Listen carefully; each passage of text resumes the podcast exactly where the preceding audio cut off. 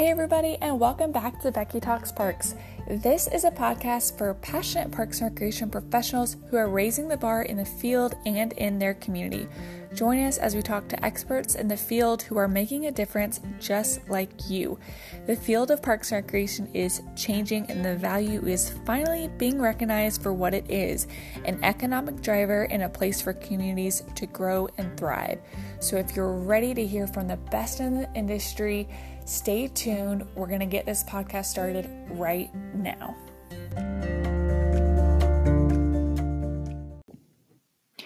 Hey everybody, welcome back to the show. I'm excited that you've joined us today. This is a really great episode.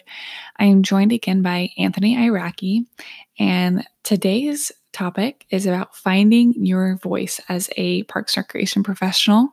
And I think that this is especially prevalent for those younger listeners out there who maybe are struggling to talk in meetings or talk to your boss, or maybe go on stage for the first time at a conference. I really wanted to talk about this because it can seem like finding your voice and developing confidence is a natural thing, that you just either got it or you don't. But that is so far from the truth. It's all about practice. And I started as one of the most quiet, introverted, which I still am an introvert, but scared and nervous people ever. And I was afraid to talk in meetings, and I was afraid to speak at conferences. And while there is certainly an element that is still within me, I believe that because I practiced and overcame those fears by just doing it, that I am so much better for it. And I've found a lot more confidence because I've done those things that scared me. And so today, some of the topics that we cover are how to push past discomfort in small groups. Maybe, you're afraid to raise your hand or to speak your opinion because it might cause some waves in your organization, and that's okay. We're going to talk about how to move past that. We also talk about, going to a bigger stage and how to show up to those conferences. Maybe you have some fears around networking with other people that are older than you, or who, could potentially be your boss. It's a little bit scary. We're going to talk about how to navigate that. Or perhaps you are thinking about actually speaking at a conference, but public speaking is one of your biggest fears. So we're going to talk about some different strategies for that as well. And then finally, we're going to talk about finding your voice despite other people's opinions. And a lot of times, other people's perspectives, especially authority figures, can have a lot of impact on you. And so this episode really covers how to move past those, or how to have your opinion and respect others too. So I really hope that you enjoy this episode. I do want to share an iTunes review that I recently got, and I encourage you to please do that. It's the best way that others can find information, or to find this podcast, really. So this review is from KDOROW, Kadro, I'm not sure. But this person says, refreshing. I've been looking for something different to listen to regarding parks and recreation, and there just isn't a lot out there. As a small-town parks and recreation director in New Hampshire, it's nice to hear perspectives of other professionals and their challenges, program ideas, etc. Looking forward to 2020 episodes. Thank you so much for leaving that review. I do hope that this continues to be helpful for you. And I think that today's episode will be something that you definitely enjoy. Thanks again. And without further ado, here is the episode. Hey everybody, welcome back. Anthony Iraci is here with me again. So excited. Today we are talking about finding your voice.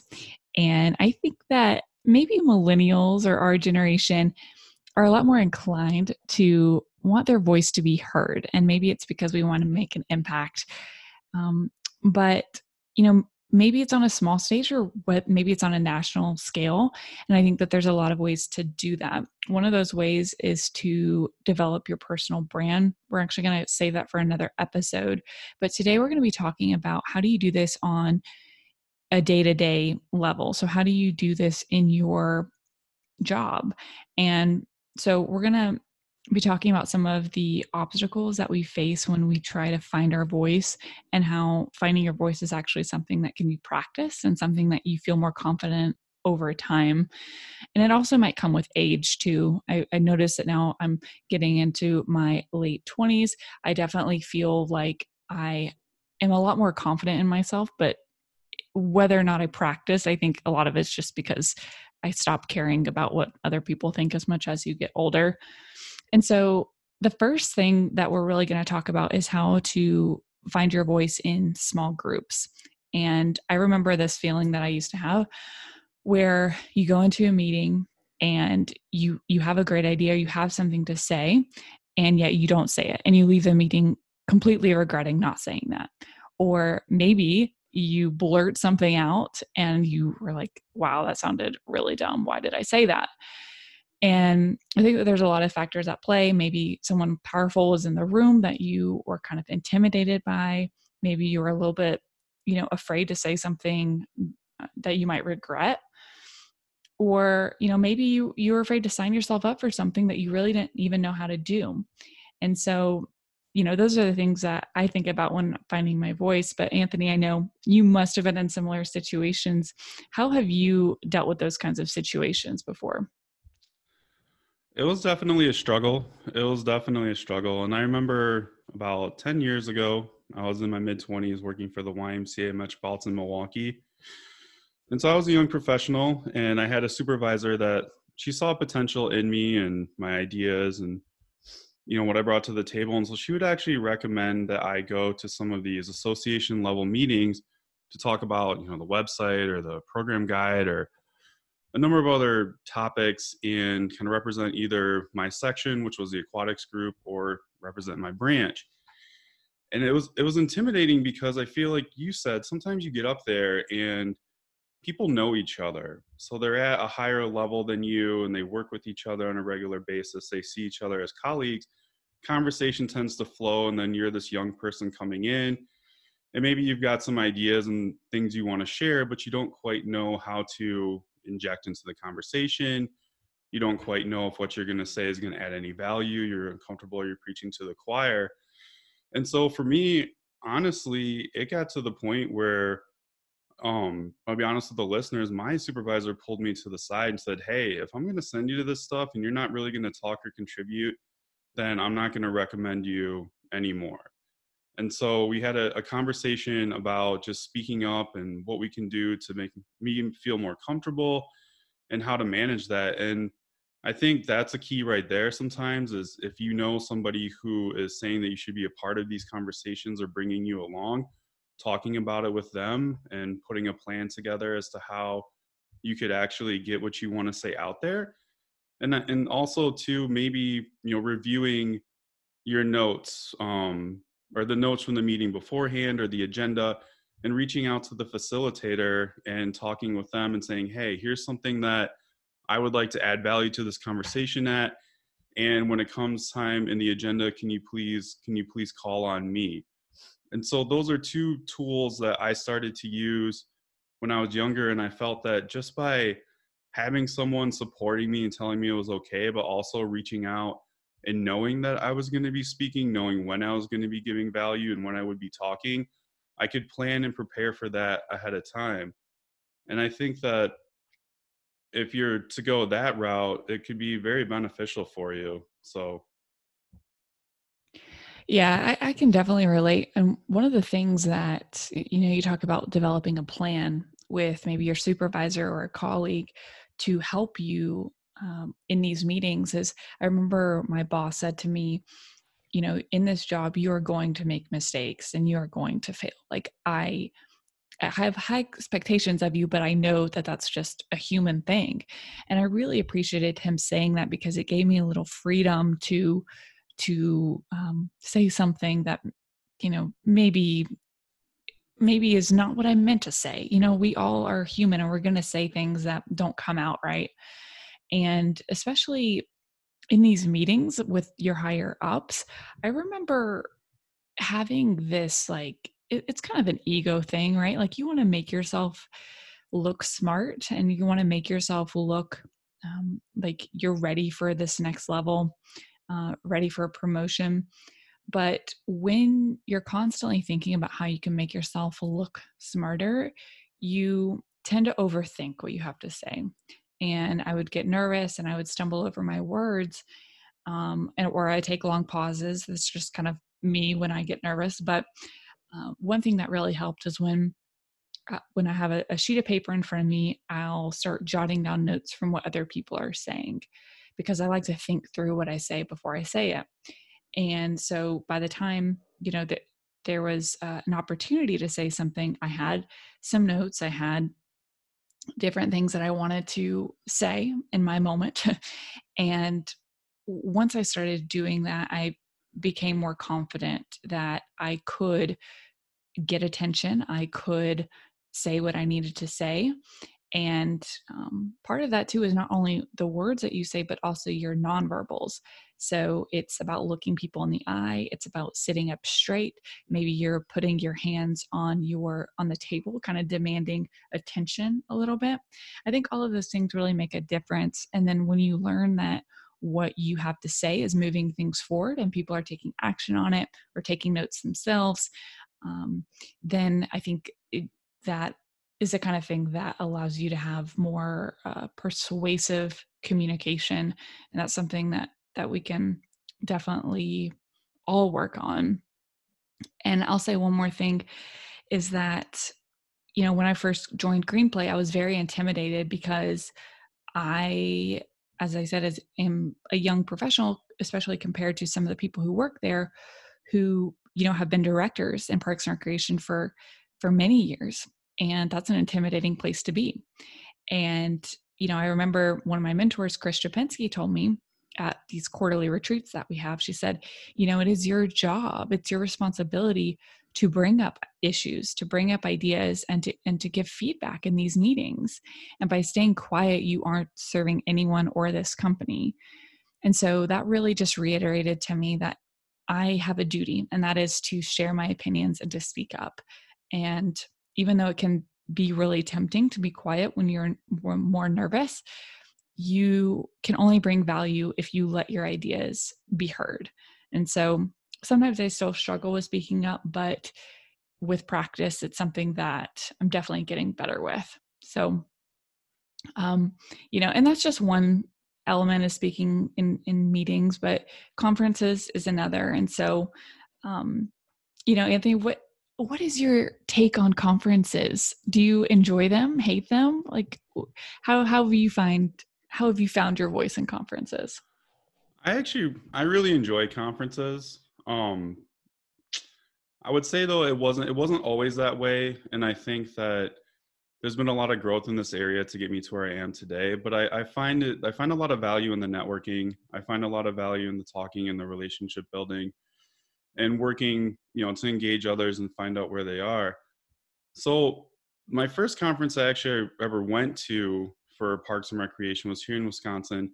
And it was a bit of a struggle, you know, finding my voice, because I was the new kid on the block, and I felt like it had a very strong reunion vibe to it. And there were two prominent groups at the conference. And so I was in between the college students and I was in between the professionals who, you know, maybe they had gone to school together, they had spent some time growing up and going through programs, and so they all knew each other. And here I was, a transplant outside of the state, and coming from the YMCA at the time, I was new to the profession itself. And so what helped me was just going around to individuals and maybe asking some basic questions, because I feel that conference in itself is a conversation opener. You at least have that information that you're all there for the same or similar reason, for Parks and Recreation, to grow and to learn. And so I would approach people and have a conversation and ask them, you know, what they did, where they were from, what they were most proud of over the year. just maybe as a way to ask these open-ended questions to get them to talk so that I could learn a little bit about them. And I would always ask for a business card, and I would always make sure that I followed up on LinkedIn afterwards. And it was important to me that being new and wanting to introduce myself to this new field, that I spent time writing the first email, the first follow-up. And what's interesting about this experience is this first experience at WPRA coupled with my first experience at NRPA is kind of what laid the groundwork for the foundation for our Young Professionals Network in Wisconsin. So going to that conference, I felt that there wasn't really an avenue outside of maybe just going to the social events and putting yourself out there into those situations to go and plan ahead of time a way to engage and interact and talk to people. And it can be a bit intimidating when you're younger, you know, if you're fresh out of college or a young professional, to enter into this environment where you're so new. And so it was important to me, having attended the national conference and seeing how open the YPN was, meeting people there and the framework that they have and they still work on for getting people out of their shell at conference and introducing people to others, to mirror that in my home state, so that somebody like myself could take advantage of it and others down the line and really build those bridges and connections. And I think when you're heading into a conference, the nice thing is that there's usually some buildup around it. And a good friend of mine, Michael Biedenstein from Missouri, he actually has this great first-time networking document that I wish I would have had in my hand when I went to a conference before. And some of the tips include, you know, being genuine in your interactions, getting involved in special events, asking questions and giving compliments, having your business card, using people's first names, and my favorite one, which is remembering that you are a brand. So when you go to conference, having an idea of who you are and what you want to portray, the image, what you're passionate about, the individuals you want to engage with. And I think that when you go and you build that plan, and if you look at your state association and see what is available for students and young professionals to get involved in, or if you find yourself going to the national conference to seek out the YPN, those are really helpful tools that you'll have to get there and at least know somebody or something that's happening to be more comfortable speaking with others. Yeah, I was just thinking about that document and how I want that before every conference, because sometimes you just forget, like in the excitement of it all, there's thousands of people there. How do you maximize your time there? And because you really do have to be strategic and remember that you are representing yourself as a brand, but you're also representing your agency. And so, you know, you want to make sure that, you know, whether you're paying for it or the agency's paying for it, you get the most value out of it as possible. And, you know, for me, I don't know, I have mixed feelings about conferences, and maybe I'm the only one who kind of feels this way, but as much as I love meeting new people, I love the challenge of speaking on stage, I feel absolutely exhausted at the end of the day of conferences. And really, it takes everything that I have to go and network or go to a dinner, go to, you know, the evening activities. It's sad because, you know, I'm ready to be in bed at 8 p.m. in my pajamas. So it's sad because I really do love networking, and part of me wishes that I, you know, could kind of break out of that element for me. But I also know what gives me energy. And especially if I'm speaking the next day, you've got to have my downtime. And so one thing that I really do love is hearing from people after the sessions that I'm speaking at. So the one-on-one conversations is definitely something that I value. And then also I love meeting people in small groups. So I feel more comfortable in, you know, like a small group of like 5 people or less, as opposed to going into like NRPA and you walk into this giant room, maybe the exhibit hall, and you're like, okay, I'm going to network this time. And then you take a deep breath and you realize, oh gosh, there's so many people here, and where do I even begin? So that's not really my, you know, area that I really thrive on, but I enjoy those small group settings, so I try to maximize that time as much as possible. And, you know, conferences can be a really great thing for your career and your professional development, but it's all about like knowing yourself and figuring out where and how you are going to kind of find your voice. I don't know if that makes any sense. Oh, it definitely does. And sorry, I'd say the most interesting thing is I'm actually an introvert as well myself.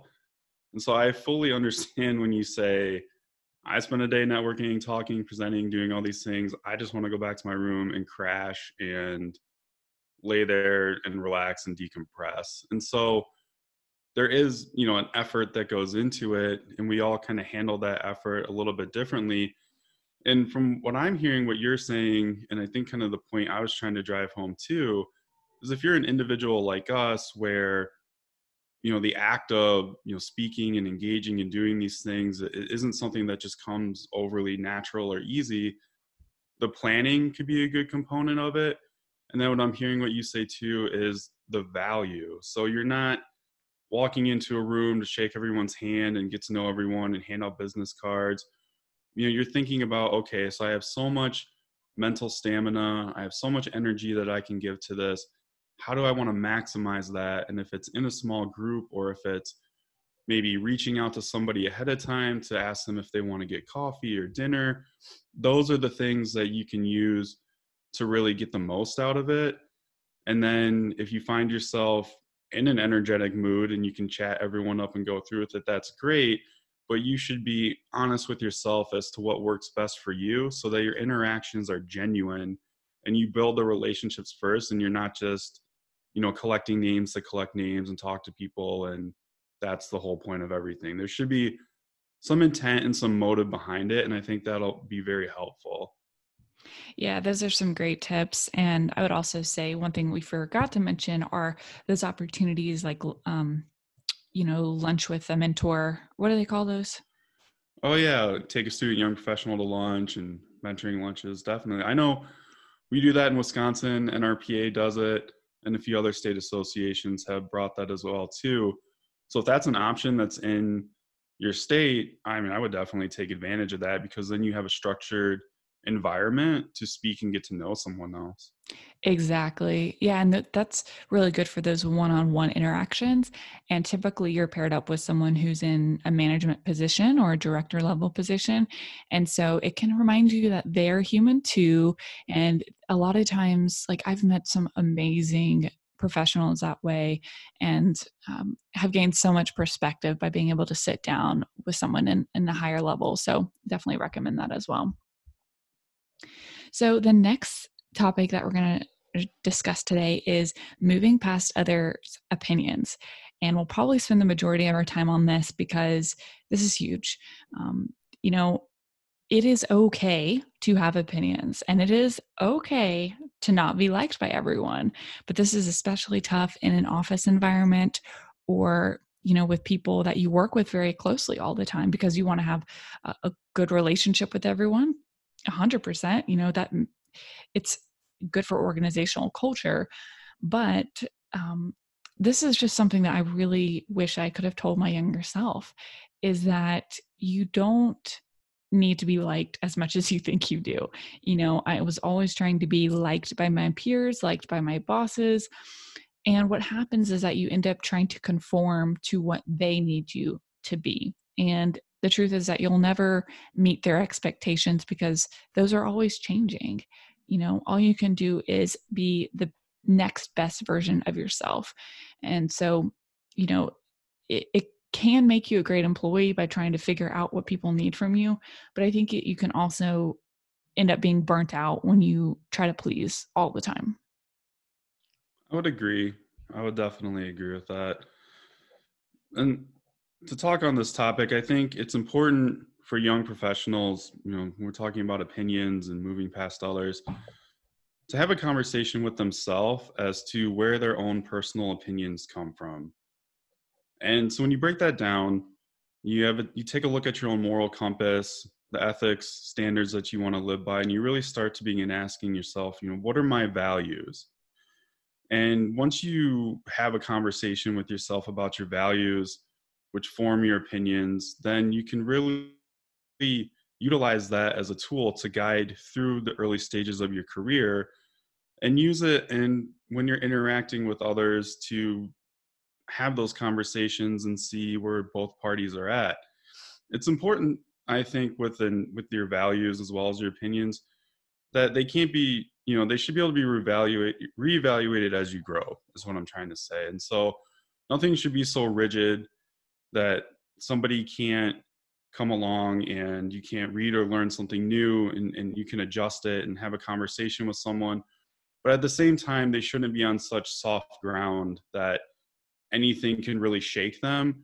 So if you have something you believe in, an opinion that's based in your values, really it should take a lot for somebody else to move and shake that. And once you have that set up, it's going to be a lot easier to embrace that change and embrace the conversations as you move past them. So, and like we said, it's okay if you don't agree with somebody, but what you should do is use your values to assess if that person idea that you're in disagreement with is something that you feel you can work through, or if it's something that you feel that there needs to be a different stance taken. And when it comes to challenges in the workplace, it's always hard, because obviously you can't just walk away from somebody who's a colleague, somebody who's a coworker. You can't walk away from your supervisor if you find yourself in disagreement with them. So you have to address these challenges in a professional manner. So, you know, setting designated times to talk, taking notes, planning on what you would like to say, using your values as the tool and the framework for how you're going to approach this conversation and disagreement will give you some direction. You know, coming from a place of understanding to seek resolution. And if none can be found in that instance, then definitely seek a moderator if you have to move past it. And I really like what you said too about, you know, not everyone is going to like you and not everyone is going to agree with you. And as you work through your career and define your values, I think that also translates into finding your confidence. And that takes time, just like everything else that we're talking about today. It takes time to find your voice in meetings. It takes time to find your voice going to conferences. And it really takes a lot of time to find your voice in disagreements and being okay with who you are and where you stand. But I believe that the tougher of a conversation you have with yourself leads to an easier conversation you'll have with others if you know what your truths are. Yes, absolutely. And that, what you just said, reminds me of some of the first conversations that I started to have as I was promoted into a management role, and having to give feedback to other people is very difficult, and it makes you kind of question why you think the things that you do. And as people also have their own opinions, they may tell them to you. And then you're like, wait, is the feedback that I'm giving you accurate? Like, is this actually helpful? And so it really is a balance of, you know, self-discovery and then being able to have those tough conversations with other people. But the alternative is not any good, which is to kind of ignore those conversations, or to not give feedback, or, you know, to not maybe have that tough conversation with your boss. And when you don't talk about those tough things, then they just get buried under a rug, and, you know, they may come out in other ways that aren't as productive. And I would agree with that. Yeah. And I think it is something that it can come with practice as you are continuing to have those tougher conversations, but it also comes easier with age.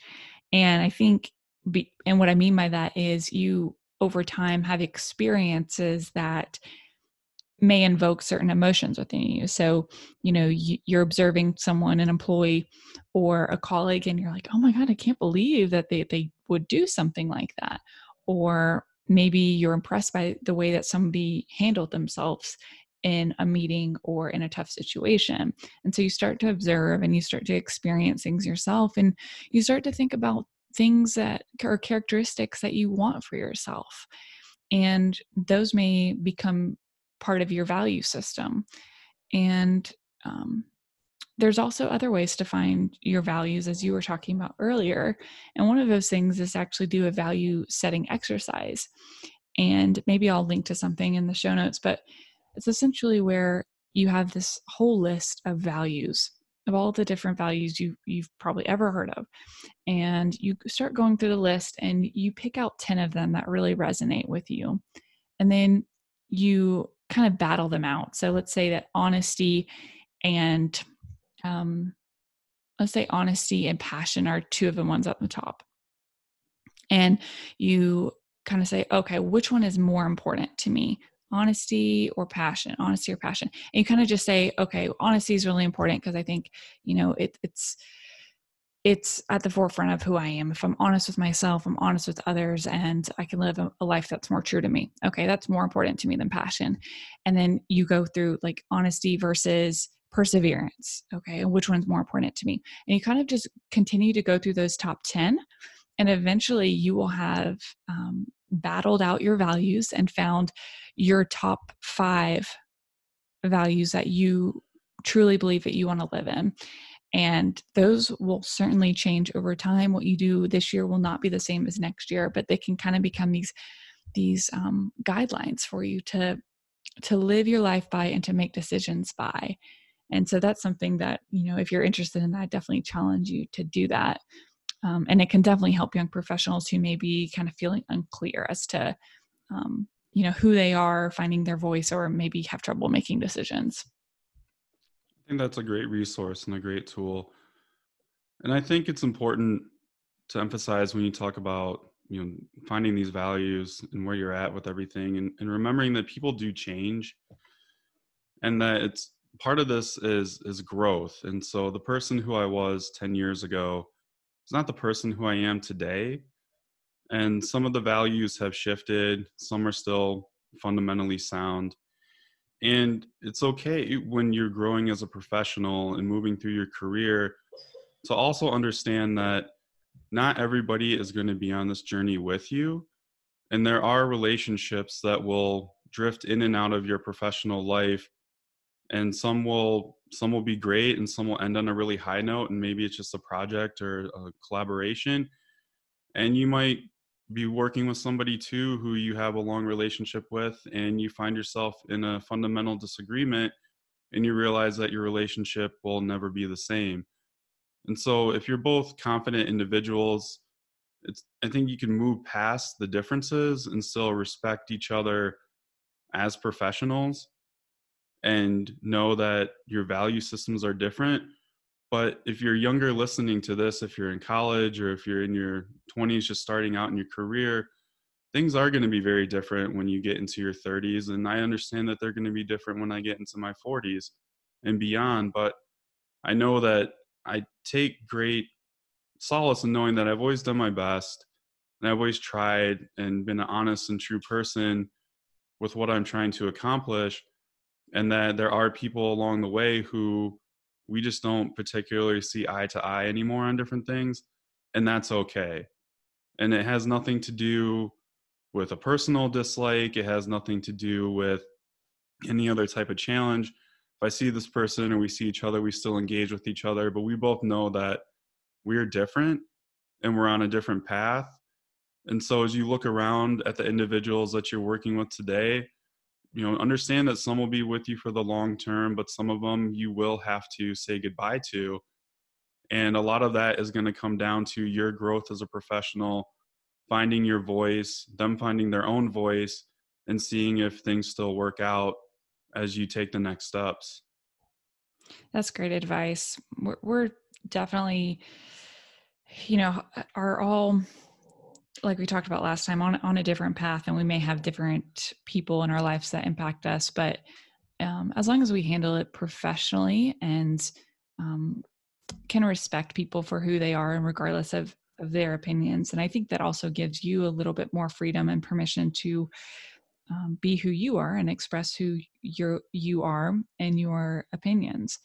And I'm certainly looking forward to continuing to do this and move past some of those fears of, you know, what will people think, or what will my boss think, or, you know, what is this next, what will my next boss think?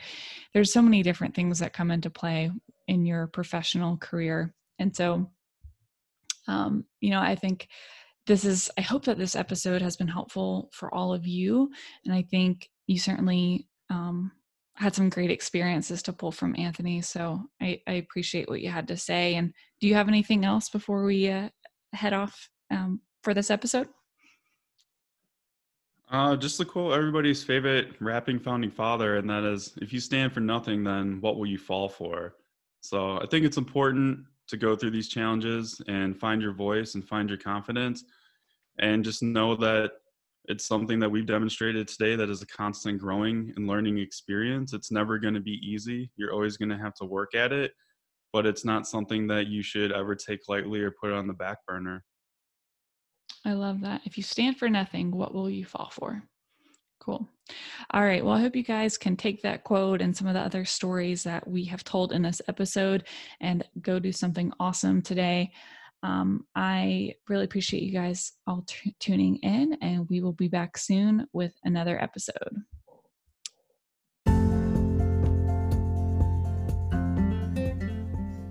All right, everybody, that was our episode on finding your voice. I hope it was helpful for all of you. We will be back soon with another episode, and I hope you guys have an awesome week, and feel free to connect with any of us. You can find our information in the show notes or on my website, BeckyTalksParks.com. And if you go over there and subscribe to the email list, you'll be the first to know when a new episode drops. And I'm also putting some professional development tips in those emails as well. So hope you guys enjoy, and we will see you soon.